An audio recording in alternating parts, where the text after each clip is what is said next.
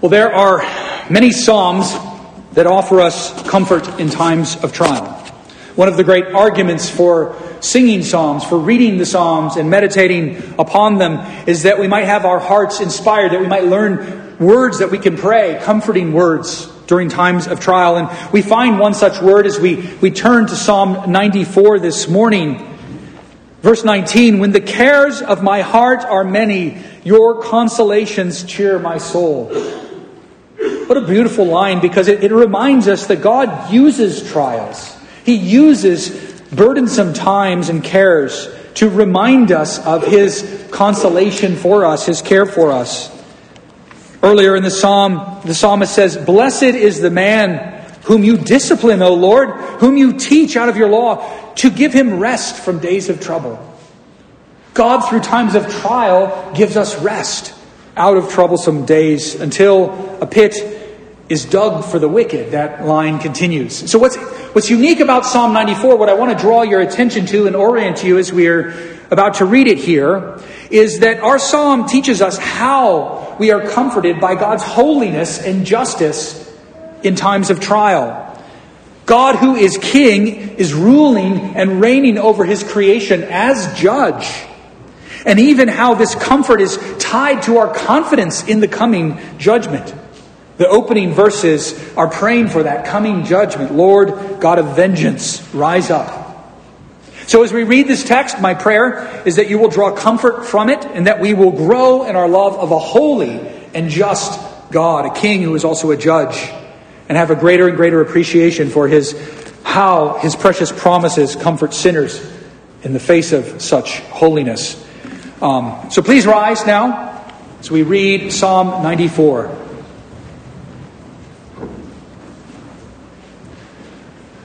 O Lord God of vengeance, O God of vengeance, shine forth. Rise up, O Judge of the earth, repay to the proud what they deserve. O Lord, how long shall the wicked, how long shall the wicked exult? They pour out their arrogant words, all the evildoers boast. They crush your people, O Lord, and afflict your heritage. They kill the widow and the sojourner and murder the fatherless. And they say, The Lord does not see, the God of Jacob does not perceive. Understand, O dullest of the people. Fools, when will you be wise? He who planted the ear, does he not hear? He who formed the eye, does he not see? He who disciplines the nations, does he not rebuke? He who teaches man knowledge, the Lord knows the thoughts of man, that they are but a breath. Blessed is the man whom you discipline, O Lord, whom you teach out of your law, to give him rest from days of trouble until a pit is dug for the wicked. For the Lord will not forsake his people, he will not abandon his heritage. For justice will return to the righteous, and all the upright in heart will follow it. Who rises up for me against the wicked? Who stands up for me against evildoers? If the Lord had not been my help, my soul would soon have lived in the land of silence. When I thought my foot slips, your steadfast love, O Lord, held me up. When the cares of my heart are many, your consolations cheer my soul. Can wicked rulers be allied with you? Can those who frame injustice by statute? They band together against the life of the righteous and condemn the innocent to death. But the Lord has become my stronghold and my God, the rock of my refuge. He will bring back on them their iniquity and wipe them out for their wickedness. The Lord our God will wipe them out. Thus, for the reading of God's holy word, join me now in the prayer of illumination that's found in our bulletin. Our Father, we have heard wonderful things out of thy word. We praise you for revealing Christ by promise and shadow in these pages. Help us to understand these words for thy name's sake. Amen. I don't know if you might have found the opening lines of our psalm a little jarring. O Lord God of vengeance, O God of vengeance, rise up. Um, it's common for us today to hear sermons about God's love uh, one of the most uh, popular campus ministries, uh, once upon a time, often led their uh, appeal, uh, their evangelism with The idea that God loves you and has a wonderful plan for your life. If we all just understood the love of God, we would be compelled. And indeed, steadfast love is one of God's key attributes. It is an essential part of Yahweh's character, his name, which he proclaims at Mount Sinai to Moses. And we find it here in uh, this psalm in verse 18. When I thought my foot slips, your steadfast love, O Lord, held me up. The Apostle John tells us that God is love, and this love was manifest to us in that he sent his Son into the world that we might live through him. When Jesus came into the world, we were able to know, to understand the love of God more clearly than before. The grace and truth were revealed to us in Christ. And that makes the love of Jesus Christ the central message of the church that proclaims Christ and Him crucified. It's far less common, however, for us to hear about God's justice or His wrath as we do in these opening verses. Oh, God of vengeance, God of vengeance, shine forth.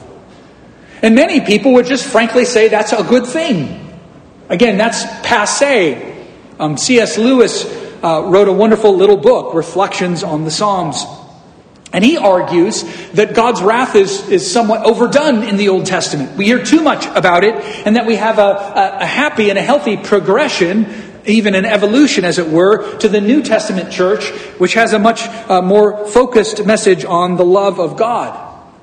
Now, I'm not complaining about Lewis, who's a wonderful scholar and a scholar of texts in particular, um, but even a brilliant apologist, uh, a faithful teacher such as Lewis, I think it gets this a little wrong. And this psalm tells us why. This psalm helps us understand the proper relationship between the holiness of God, God who is a judge, and the comfort that we experience as sinners uh, during times of trial and suffering. It calls us to faith, to trust in Yahweh, who shows us how his coming judgment is a comfort to us, to believers in this broken world. It promises us rest from days of trouble. And that rest is, is tied to the idea that there is a pit being dug for the wicked to fall into. We can endure the attacks of the wicked. We can take comfort in the midst of them because we know they will reap what they sow. They will receive their just deserts, which is a key theme of this psalm. Because, because there is a great king in heaven who is a divine judge, who knows all and will repay them in full. If we lose sight of God's justice and holiness, as I'm afraid we do often in our day, then we lose a great source of Christian consolation. So I want to look at the argument of this psalm. Uh, it begins, and my first point is that the Lord is a God of vengeance. My second point is that fools don't believe that God will wipe them out for their wickedness. The folly of man who thinks that God is not a judge. And third and finally, how God's people are to be comforted by this coming judgment. So, first, the Lord is a God of vengeance. Now, this section of the Psalter we've been looking at, especially Psalms 93 to 99, celebrates Yahweh as the King of all creation. It's, it's mostly made up of, of hymns, celebratory hymns. And this psalm is a little bit jarring, it's a little bit discordant from that theme. Um, but I'm going to try to show that it's, it's actually integrally related. It actually advances uh, that theme. Even though it doesn't use the word king, it's calling upon God to act in a kingly way. Because to be a royal judge is to show forth your authority. It's the divine, the kingly prerogative. Many commentators argue that the, the setting of Psalm 94 in this context really draws upon the Psalms around it. And there's a lot of common vocabulary, common imagery that the poet here and those who organize the Psalter into the collection we find today are explicitly linking the coming judgment with God as King and comfort for God's people during this time. There are uh, num- numerous verbal linkages I'll point out, but the theme of divine vengeance is present at the very end of our collection in verse, uh, the end of Psalm 99. O Lord our God, you answered them. You were a forgiving God to them, so there's his mercy, but an avenger of their wrongdoings. Exalt the Lord our God. Worship at his holy mountain, for the Lord our God is holy. Psalm 95 will recount the episode of, of Israel in the wilderness at Massa and Meribah. Says, Today, if you hear his voice, trust in him, look to him, obey him. If not, you will not enter your heavenly or your land of rest. In other words, as we sing praises to God our King, based on his work in creation and redemption, Psalm 94 is teaching us the meaning of these praises. What does it mean to have a God who is a king, who rules and reigns over all the cosmos?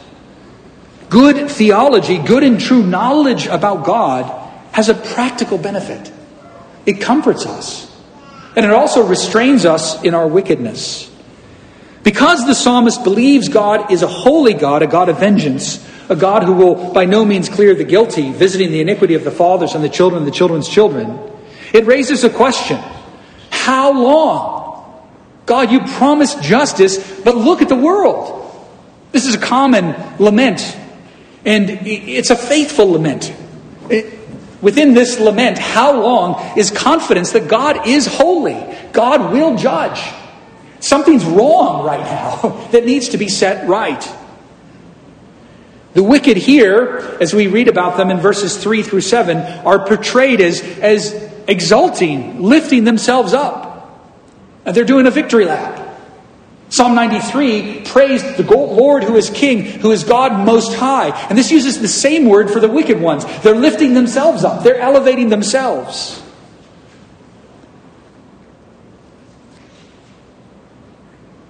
The wicked want to put themselves in the place of God. Like the serpent said to Eve, You shall be as gods. Another linkage with that previous psalm is that the wicked here are said to crush God's people. And remember in Psalm 93, we read about how God of creation uh, is over the waves and the seas, the crashing, crushing waves. It's the same word. The wicked people are portrayed here as, as this chaotic force, this element that just like creation, God nevertheless is ruling and reigning over. The seas have their boundaries, they're kept in their place. And like the sea in Psalm 93, God is mightier, God is higher, God is stronger. And yet still they boast. They spew out arrogance when they speak. They vaunt themselves, in the word of one translation. And before I move on to the second point, their, their ignorance of God's holiness, it's important to note that the New Testament, despite uh, revealing the fullness of God's love in Christ, doesn't abandon God's holiness, doesn't stop speaking of the vengeance of God. Paul alludes to this psalm in the language of 1 Thessalonians 4. This is the will of God, your sanctification, that you abstain from sexual immorality, that each of you know how to control his own body in holiness and honor, not in the passion of lust like the Gentiles, who do not know God. That no one transgress and wrong his brother in this matter, because the Lord is an avenger of all these things. That's a clear allusion to this psalm, as we told you beforehand and solemnly warned you. The Lord is an avenger, He's the judge of the earth. And this stands as a warning for believers and unbelievers alike.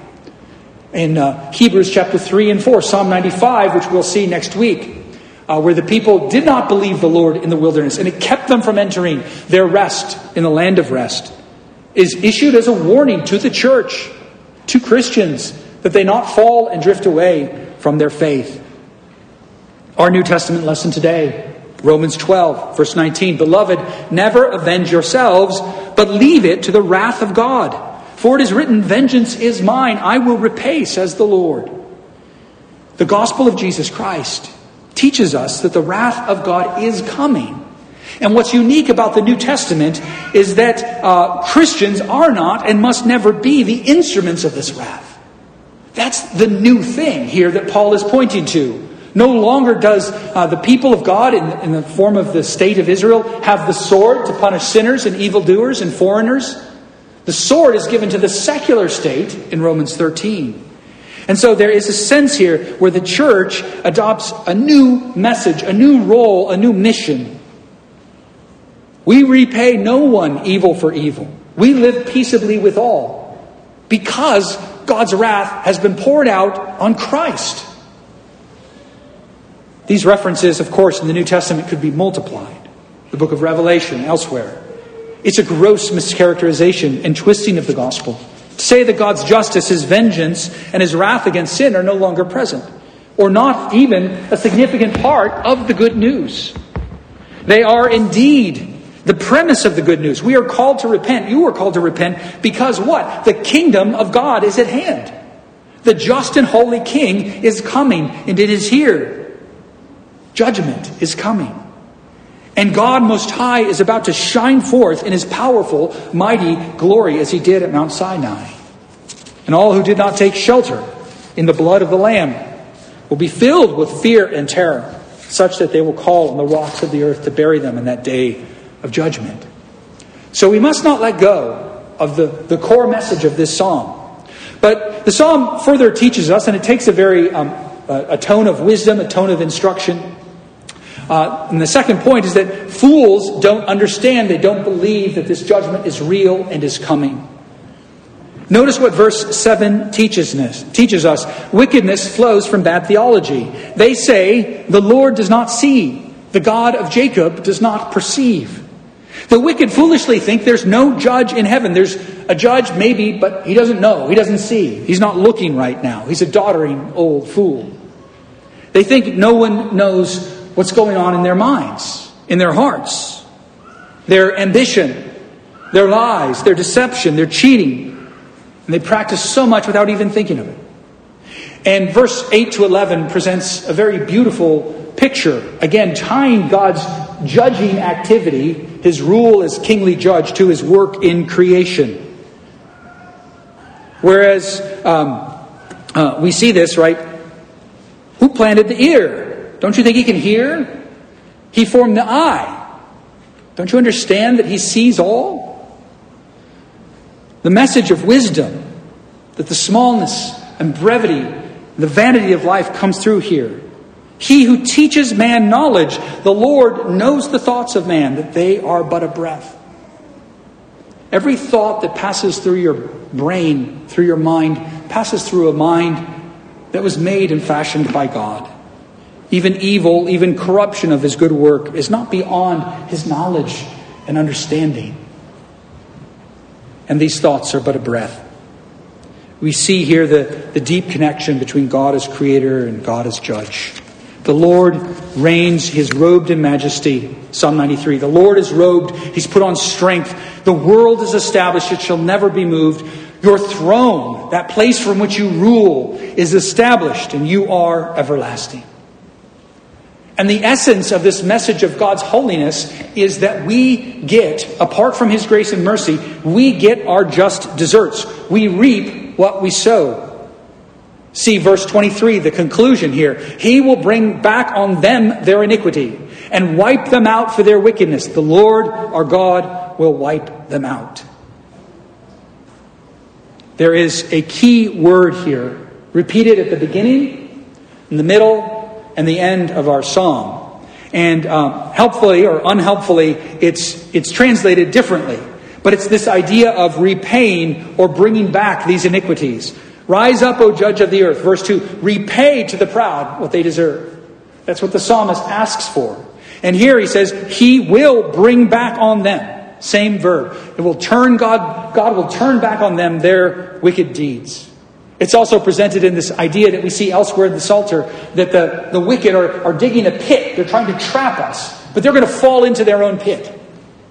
It's the sort of ironic sense that wickedness is its own reward, it brings its own reward with it.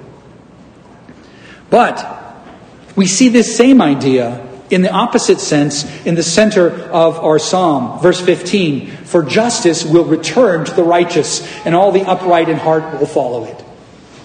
In the great redistribution, in the great settling of accounts, the wicked will get what they deserve and earned, and the righteous, God's people, will receive their blessing.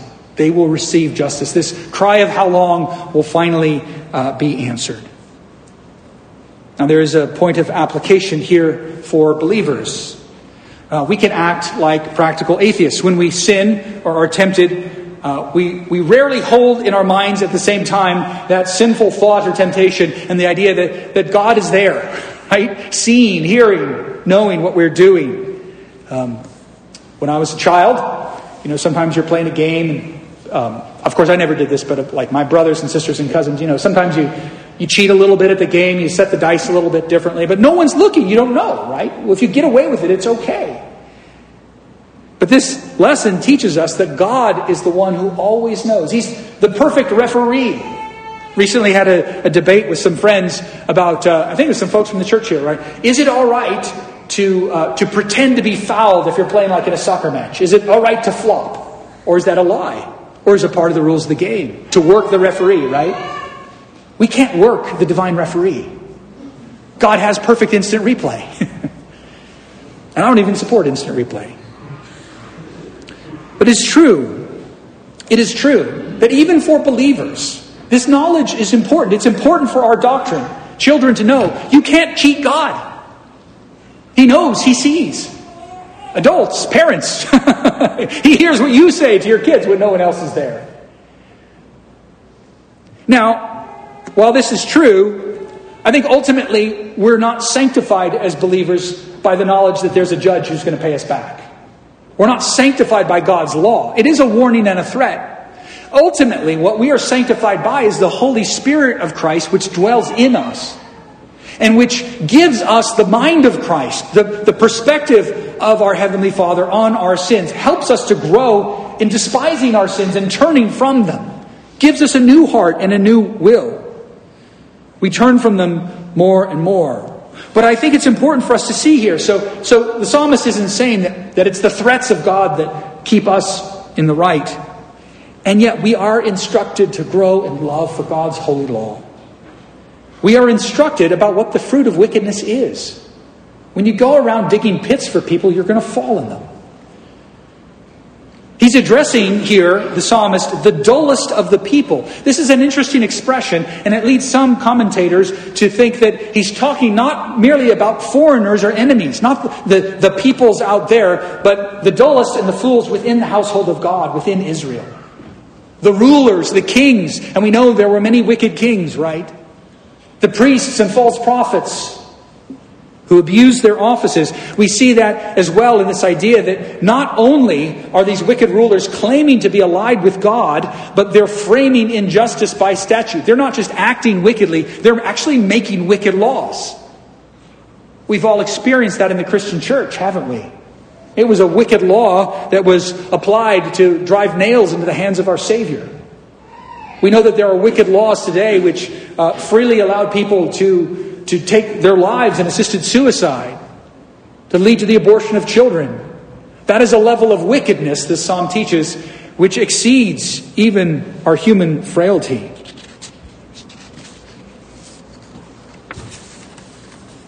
And brothers and sisters, the third point here is that we are comforted. We can and may and should be comforted that there is a king in heaven, that there is a just and holy judge who sees all and knows all and will set all things to right. The turning point of our psalm, as so often is the case, comes in this central stanza, verses 12 through 15. So look there with me, if you will.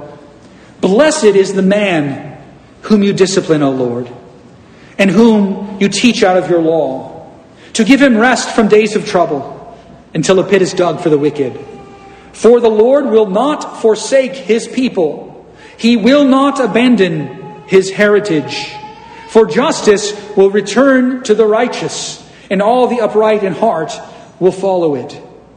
You see there this wonderful blessing and promise in the midst of a of a sinful and chaotic and broken world. And it calls to mind not only uh, wisdom uh, instruction that we see in Proverbs and other Psalms, where there's the way of the wicked and the way of the righteous. This is the, the, the pattern of Psalm 1, right? And it's quoting Psalm 1 here. Blessed is the man.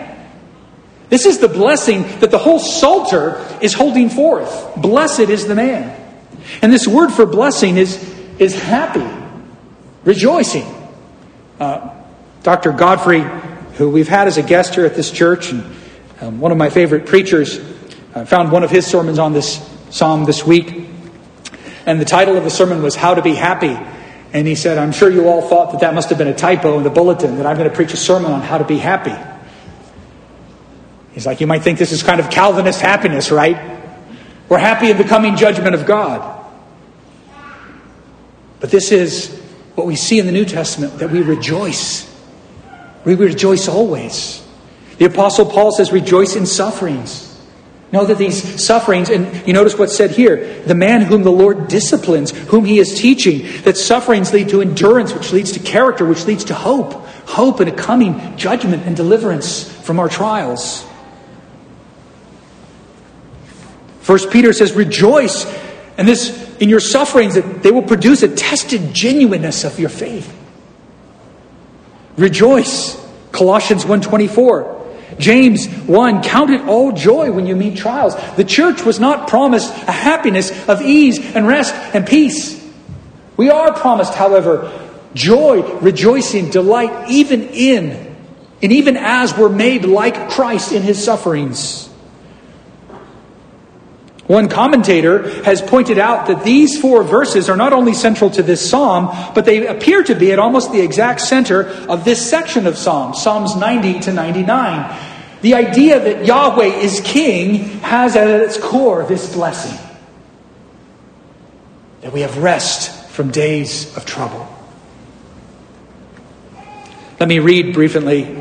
I rarely read from commentaries, but these Psalms were intended for the flagging faith of Israelites who were living under long continued evil days. Days that were passed in God's wrath. They talked about that in Psalm 90. When the vision of the future had grown dim, when hope had waned for God's people. Some had turned to cruel and violent ways, making common cause with foreign oppressors, disdaining the power of Yahweh. Thus, these Psalms are designed to revitalize faith and create a new awareness of the kingship of Yahweh.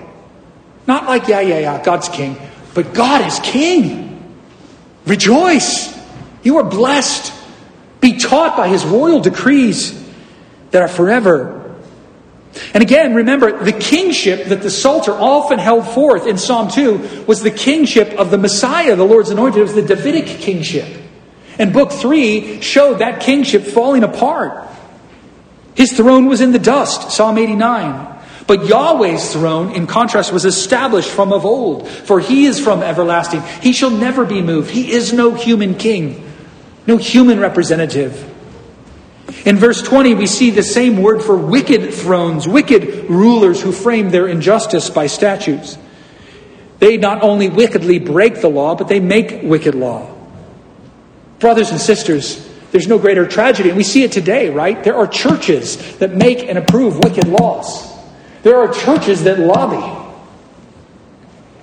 Big kerfuffle erupted in um, one of the churches in my mom's hometown out in Lake Tahoe, where she worships, uh, when the minister got up and said, um, in the wake of recent happenings in abortion law in our land at the Supreme Court, said that if she got pregnant, she was going to have an abortion because it was an important fundamental right of hers.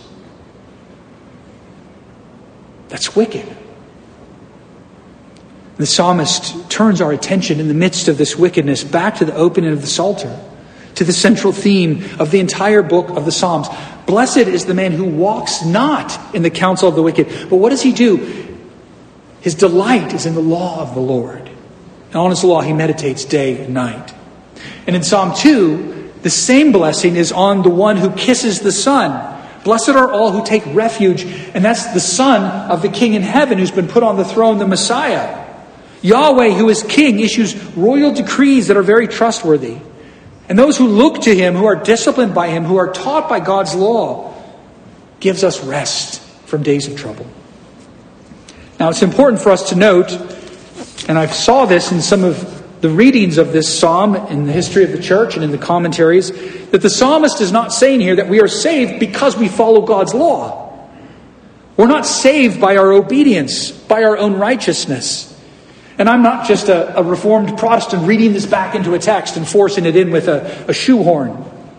The comfort here in this psalm and throughout the Psalter comes from the fact that we are God's people. How does the law begin, which we read today, Exodus chapter 20? I am the Lord your God who brought you out of the land of Egypt, out of the house of slavery. I have rescued you. I have freed you. I have purchased you. God delivered his people from their own ignorance, their own folly. And he's teaching them there at the mountain what the way of his holiness looks like. One key to our psalm is that twice here in verses 5 and verse 15, we are called his heritage. This is covenant language. Psalm uh, 94 5. They crush your people, O Lord, and afflict your heritage, your possession, your precious people. Verse 14 The Lord will not forsake his people, he will not abandon his heritage. He has a claim on us. And the essence of steadfast love that is held forth here in verse 18, the essence of steadfast love is that it is pledged love, committed love, obligated love. Those of you who are married know what it means to be married and to love a spouse in pledged, committed, obligated, covenant love. It means you love when you don't feel like it. It means you love your spouse when you're not in the mood to. And these two things are not in contrast with one another. We need God's covenant bond to confirm us in our committed love. There's something higher and more beautiful in a love which says, no matter what life throws at us, or my spouse throws at me, no matter, I will love this person in word and action. If not in thought and desire, I'll pray for God's help in loving her. And that's God's love to us. He committed before the foundation of the world, before He created the material world, Jesus pledged a vow, an oath to die for those who would sin, to die for His children. Children of the church, God doesn't love you because you do what He says when your parents aren't looking. He loves you because He's your Father and you are His children. It's the same way your parents love you. You know this. Your parents discipline you not so that you'd be good enough that they might love you. they discipline you out of love and care and compassion for you. We have been adopted in Christ Jesus. And he sees the perfect obedience of his dear Son when he looks at us, even when we wander and stray. He, the psalmist is reminding us that the Lord blesses his children in and through their trials. The law and the evil ones around us, the difficulty, the suffering we experience, humbles us, draws us closer to him. And during these days of trouble, we can be confident that the Lord will not forsake us. He will not abandon us. King Jesus is still in charge. Remember what Paul says in Romans 8? If God is for us, who can be against us? He who did not spare his own son, but gave him up for us all, how will he not also with him graciously give us all things? Isn't it amazing that in the gospel, the God who was king of all creation has, owns everything, right? Figured out a way to give something up. he gave up his son.